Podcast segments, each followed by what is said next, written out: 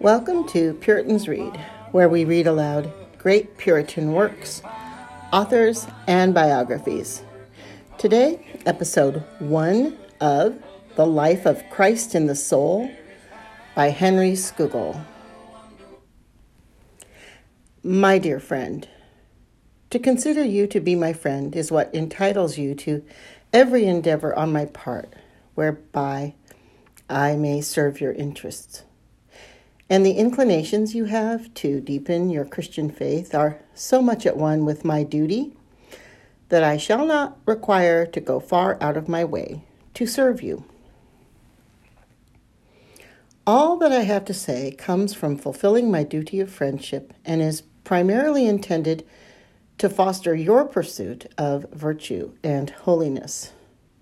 I hope that you will indeed make that your greatest endeavor. Indeed, these paragraphs are the most fitting way that I can express my affection and my gratitude toward you. And I shall not delay in fulfilling my promise to you to do so. For although I know that you are already provided with greater assistance in these matters than I can offer, and that anything I might say is unlikely to be new to you, yet I do hope that coming from one whom you honor as a friend will make what I say, have to say, somewhat more acceptable to you. I am hopeful, too, that God may so direct my thoughts that something or other may prove useful to you. I must, in advance of writing, beg your pardon if, in trying better to set out my thoughts, I deal with such basic issues as are unnecessary for you in particular. Mistakes about religion. I cannot speak about religion without lamenting that among so many who claim to be religious, so few understand what it means. Some consider it to be primarily a matter of intellect and understanding and orthodox opinions. The only account that they can give of their religion is that they are of this or that theological persuasion, or that they have joined one of the many groups or sects into which Christendom is so unhappily divided. Others consider it to be a matter of outward behavior. They are to be found caught up in a constant round of duties and observances. If they live peaceably with their neighbors, are temperate in their habits, and are regularly at worship, both publicly and in their own homes, and sometimes extend themselves to giving to those in need, then they think they have performed sufficiently. Still others focus on their emotions. They concentrate on spiritual ecstasy in their devotions. All they aim for is to pray with passion, to think of heaven with pleasure, and to be so overwhelmed with a sense of loving God that they persuade themselves that they do love Him. As a result, they are filled with such a great confidence in their own salvation that they consider such confidence in itself to be the most important of Christian virtues. Thus, those things that have any semblance of true holiness, or are at best the ways in which holiness may be pursued, are frequently mistaken for the real thing. Indeed, sometimes even wickedness and vice masquerade as true religion. Here I am not speaking about the flagrant and often grotesque practices that are used by pagans in the worship of heathen gods. No, it is about Christians that I am speaking. There are too many who would consecrate their vices and hallow their corrupt affections. Their rugged humor and sullen pride, they pass for Christian severity. Their fierce anger and bitter resentment toward their enemies, they call holy zeal. And their petulance and stubbornness toward their superiors, not to mention the rebellious spirit that is directed toward those in authority over them, is credited as Christian courage and resolution. What religion is. True religion is quite another thing. Those who are acquainted with it will entertain far different thoughts about it and avoid all false imitations of it. They know, by experience, that true religion is a union of the soul with God. It is a participation in the divine nature. It is the very image of God drawn upon the soul. In the Apostles' words, it is Christ formed within us. In short, I do not know how the nature of religion can be more fully expressed than by calling it a divine life.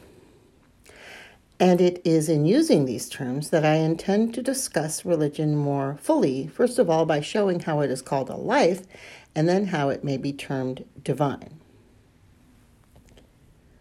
The permanence and stability of religion.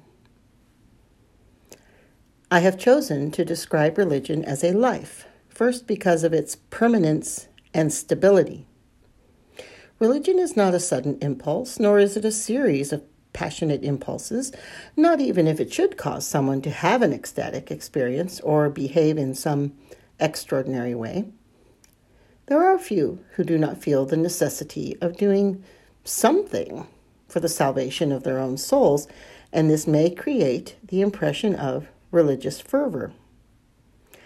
But very soon they flag in their motivation and give up. They were in a hot mood and now they have cooled down.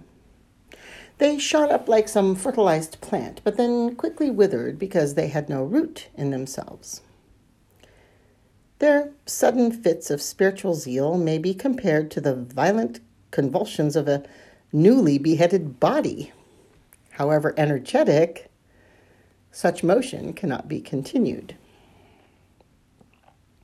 The movements of a soul bent on holiness are constant and regular, arising from something far more permanent and vital. It is true that the divine life does not always continue with the same strength and vigor, but often experiences setbacks. Often Christian men and women find themselves resisting temptations with greater difficulty and they are less fervent in performing their religious duties. But however great the discouragements, the life is not quite extinguished, nor are they ever abandoned to the power of these corrupt affections that sway and control the rest of the world. The freedom and unconstrained character of religion. Religion may be defined by the word life, because it is an inward, free, and self moving principle. Those who make progress in it are not motivated by external forces, driven by threats, bribed by promises, or constrained by laws, but are powerfully inclined that, to that which is good, and they delight in its performance the love that someone bears toward God and toward goodness comes not so much by virtue of a command to which they are responsive, but rather by a new nature, instructing them and prompting them in that direction. Nor are their devotions an appeasement of divine justice or a means of quieting someone's clamorous conscience such religious exercises are the expressions of the divine life and are the natural employment of the newborn soul. The person prays and gives thanks and repents, not only because these things are commanded, but because he is conscious of his spiritual needs and of the divine goodness and of the vanity and misery of a sinful life. His charity is not forced nor extorted from him. His love makes him willing to give. And even if there were an outward obligation to act in such a way, his heart would devise liberal things. Injustice and intemperate behavior and all other vices are just as foreign to his inclinations as are base and vulgar conduct to the most generous of spirits, or impudence to those who are naturally modest. So may be said of that person what St. John has written Whosoever is born of God doth not commit sin, for his seed remaineth in him, and he cannot sin because he is born of God. 1 John 3 9. Though a spiritual man or woman is careful to obey the law of God and has a high regard for it, yet it is not so much the sanction of the law that inspires their response, but its reasonableness, purity, and goodness. They regard it as excellent and desirable in itself, and in keeping it there is great reward.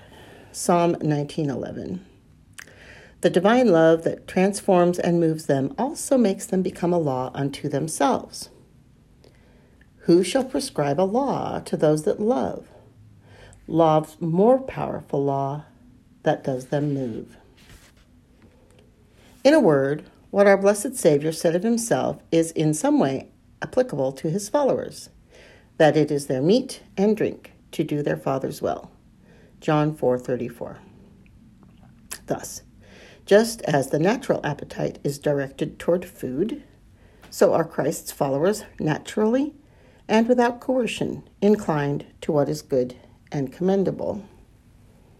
It is true that external motives are often of great use to excite and stir up this inward principle this is especially so when the spiritual life is so languid and weak that the person can scarcely discern its existence.